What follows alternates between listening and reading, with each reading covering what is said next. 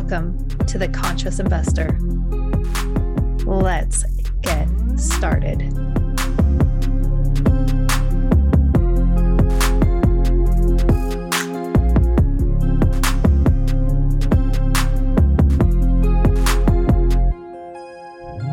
Podcast is now three years old. I cannot even believe that Ask Me How I Know turned The Conscious Investor officially celebrated a third birthday. It is extraordinary. And I just want to thank everybody out there for all of your support over the last three years. And I realized that over the past three years, a lot of things have changed. And the podcast has changed significantly. I've grown and changed. My experience in investing has grown and changed.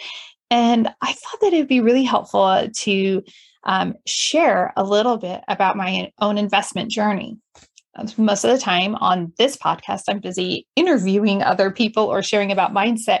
And I just thought I'm going to take a moment, um, inspired by, quite frankly, a recent I guess it's a discussion. I, I, went and spoke to one of the eighth grade classes in our local town about real estate investing as a potential career choice. And as I was speaking to them, I realized, like, oh, wow, um, I don't think my listeners have heard this. And I think I should take a moment and share the story with them. So, um, really i'm going to go back in time but it's not going to it's not going to take long but I think it's going to resonate with a lot of you because I found so much clarity in what I was what I was sharing with them about my journey, about why I was investing, about why I made career changes. And I've made a lot of pivots throughout my life, and they've all led to this one path. It's really, really exciting.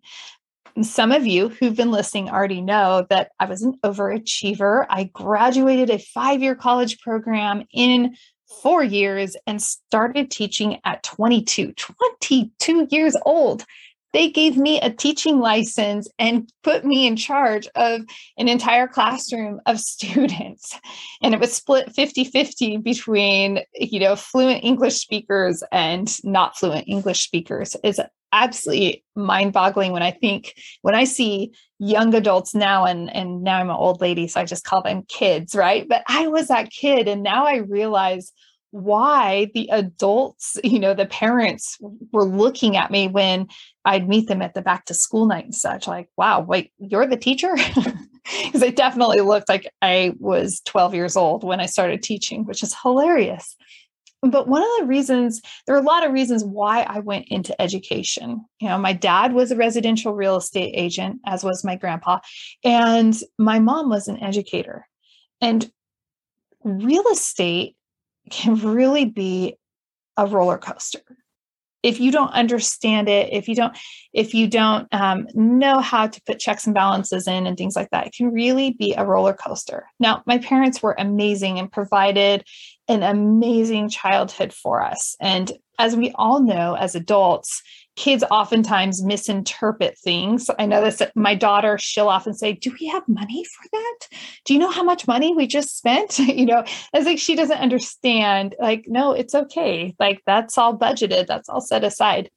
As a kid, I felt very much like on this roller coaster. And probably because I was butting my nose into business that was not mine and I didn't understand it. So that's just a good, there's a gem right there on mindset. Just mind your own business, right? MYOB is the acronym for that. Um, so when I went into education, I thought that I was choosing a very financially safe and secure path. I knew I wasn't ever going to have like some big mansion on a teacher salary, but I also knew I was going to um, be, you know, having this contribution into the world. Like I'm going to be influencing these kids, I'm going to have this effect in their lives, and that is a powerful contribution. I really liked that concept. And I loved the fact that, wow, I'm going to be on a salary. So I'll know how much money I'm going to make. And I have a retirement. That's going to be amazing. So I don't have to worry about those later years in life. Well, three years into my teaching, so I was all of 25, through a very hard time in life, including they started handing out pink slips And those pink slips meant you could be laid off. Fortunately, I had just barely enough seniority to avoid the pink slip situation. But some of the teachers that were hired, you know, just like moments after me, basically, they did get a pink slip. Now, fortunately, they did not get laid off, but there was that edge. They could have been laid off. That was a possibility. And it absolutely rattled my world. I thought that working for the government in this type of position, I was just going to like, great. My finances are taken care of. It's going to be great. It's going to be fine. I'm going to live a very comfortable, like a comfortable life, not a lavish life, but I'm going to live a very comfortable life and everything's going to be great. It rocked that to the core. So much so that I left ed- education. That's when I left and went into residential real estate sales. When I was in sales, I kicked butt. It was great. I made more money than a teacher knew what to do with. it was fantastic, but it also demanded so much more of me. It required a different part of me that I wasn't used to flexing or engaging. I also saw a lot of unethical behavior. And think about this like teachers really like things to be on the straight and narrow. I happen to be a person that likes things done the right way and and did we say done the right way? Yes, with excellence. Thank you. Um, and so seeing this, you know, some of these unethical things that were taking place just blew my mind. I could not believe it. This is pre 2008. So if anyone of you remembers, if you could fog a mirror, you could you could get a loan. I can tell you stories about things I know that is like, oh my goodness gracious. I didn't know what to do with the money I mean, I knew what to do. I saved a ton of money, and that helped me out with my investing later on. I saved money, sure. However, I didn't know what to do with this world that I was in. I didn't have any mentors around me. I didn't have people I could turn to that were my my full on guide. My dad was an extraordinary man. If you know, he's like he was my true north and an exceptional um, realtor but he had some practices that I didn't want to have in my business. I really wanted to create systems and processes and and to have things where they flowed really smoothly. But I didn't know how to accomplish that, and I didn't understand that the interest um, intricities I cannot say the word today of that world, and so I wasn't able to really create that. Now there were people that got in at the same time I did, and they figured it out I simply didn't. I, for whatever reason, it's fine. I'm very comfortable with that. But what I do know is that I didn't like who I was becoming. I didn't like that version of myself. She was just ugly. I mean, she had all of this success, but she didn't know what to do with it and how to manage it. And I decided to go back into education. I thought money's great, but there are things I value more than money. And so I went back into education once again, um, only to leave education and go back to it. Right? I just have this like really nice hook and loop going on with um, with public education. But what I was able to accomplish through that is I was able to give myself that permission. And a lot of people hold themselves in a cage like, oh no, I chose this career path. I went to college for this. I have to stay in this path. I am miserable. I don't like it, but I must stay here. And because of my willingness to flex and adapt, and my husband's willingness as well, because we were married at this time, um, to flex and adapt, we've been able to make a lot of these pivots. Um, part of that also was we just chose to live on a shoestring and save money. And and we wanted to build this um, investment portfolio. We thought we would we would build single family houses. Like okay we'll just live this little a modest lifestyle buy nice houses improve them rent them you know and then find another one and basically you know a variation of house hacking. And we'll just like by the time we're retired, we're going to have this little arsenal of single family homes. once we had children and I was managing one of those from across, you know, a thousand miles away, I just felt the insecurity of that. And I got back into that wrestling with, I thought this was going to be a good process. I thought single family houses would be a really good investment. But this feels very much vulnerable and exposed. If we have and and maybe we're doing well i mean i always had great reserves on them but it was because i had this fear-based mindset. I was afraid. Let's go back to why i got into education in my early 20s one of the reasons was fear fear of money. I was afraid and had this um, dysfunctional relationship with money and my mindset about money was dysfunctional so now we fast forward into we have some real estate assets, I'm managing them, and it just feels vulnerable. Wow, if if there was anything major that would wipe out the entire income from that property, boom, gone. You need a new roof, boom, gone. Or you're feeding the reserves, but you're still going to pay out this chunk of money and it's going to affect, you know, what you're making, it just started to feel very much like this, there's got to be a better way. I also don't, I mean, we had amazing, amazing residents every single time, the most exceptional people. Never missed a mortgage, a, a payment, not a mortgage payment, but a, um, a rent payment ever, ever, which is absolutely amazing. And we never had anything terrible happen.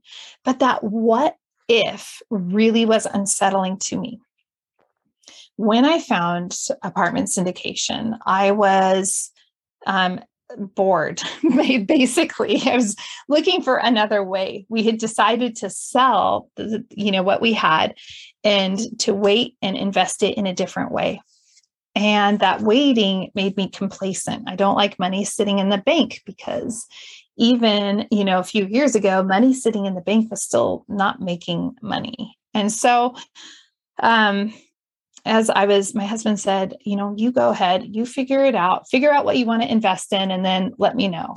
And through listening to Bigger Pockets, we know I heard Monique Halm and she described apartment syndication, and I was blown away. And from that moment on, I have never deviated. I have poured myself um, a million percent into educating myself, spending money into different programs to educate myself, um, taking time to invest passively ourselves, and really aligning myself with this powerful network.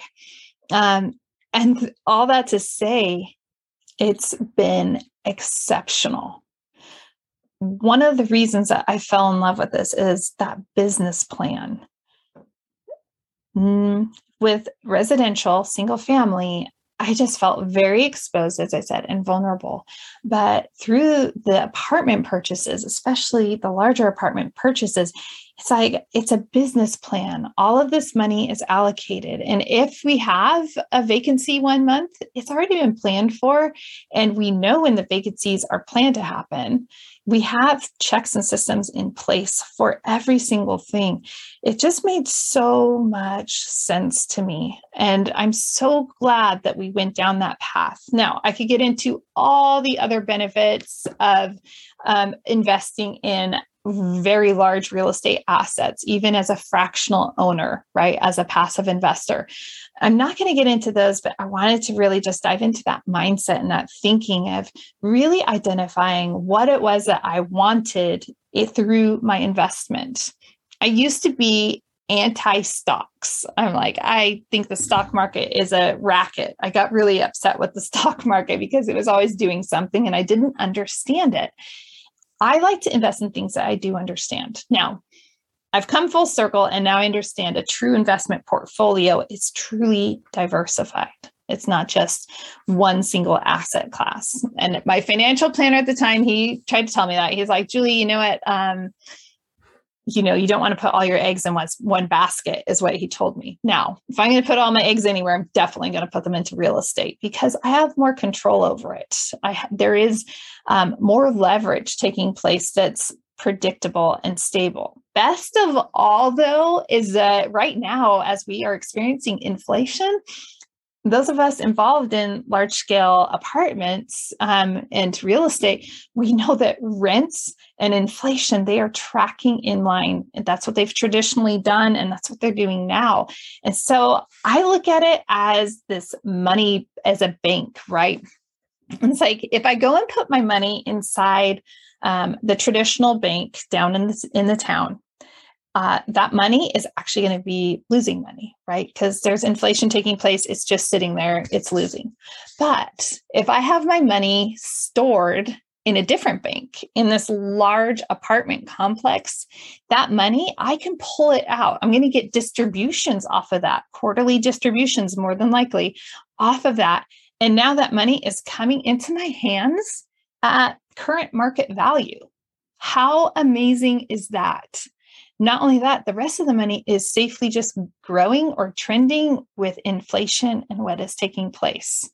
So many reasons that I love working in this investment space. And I'm so grateful that God showed this to me when He did. Now, it's like, frustrating that it didn't happen until I was in my 40s, but all of that life experience really prepared me for where I am now.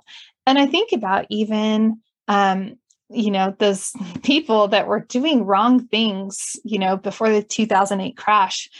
And just having such being privy to it and never never aligning myself and never participating in it but being being privy to it as actually a whistleblower on one one occasion because it was wrong. Like you just can't do that. Um however all that to say that has actually been so helpful as I look at the landscape right now. And back before the crash, is like real estate was so easy. Anybody could get a real estate license, anybody could close a deal, and flippers, they're making, you know, a profit even if they made a wrong move the appreciation covered for their mistakes and and it was just easy money and people went into it for that reason right now as I look at the real estate landscape, that's what I see. I see, oh, a lot of people are getting into the syndication space because they're kind of thinking like people along the lines of people in the residential space before the crash. That makes me very cautious about who I partner with and who I align with, and understanding them as humans first and how they're going to respond when challenges arise is like key key to my like to uh, my being is like who are you and how are you going to respond you know? Because challenges will happen and if we respond to them appropriately we're going to work through it and it's going to be okay but i don't want to align myself with someone that's going to make a misguided decision even well intended just because um, of of the choices that they're going to make just don't want to align myself with that. Um, so I want to just share, you know, that part of my real estate journey, kind of how I got into this, why I love it so much. I want you to do yourself a favor and I want you to stop the hesitating and getting started because money just sitting idly is losing money. And there are lots of really great opportunities out there. So when you're done listening to this, or right now as I'm wrapping up, like scroll down to the bottom of the show notes and click on the link. Find a time, hop on this on my schedule. Well, it'll be a time that works for both of us. And let's talk about your investment goals. There are powerful ways to invest and investing in apartments is going to make a huge difference for your investment portfolio as you know we see the world making a lot of changes. So don't miss out. Make sure you go. Make sure you click. Schedule a time for us to meet and um, you know what? Most people are like oh well you sound just like you do on the podcast. Oh you're just yep. So you know what you see what you see and hear is what you're going to get when we're on that phone call.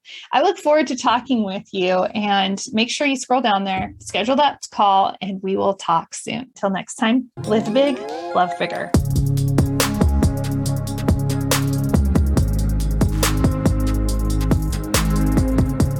What's the big deal about investing in apartments? Why is it better than investing in a slew of single family homes? I've compiled a lot of information on why investing in a multifamily, also known as apartments, will help you reach your investment goals. Head over to threekeysinvestments.com and download the Why Invest in Multifamily guide today.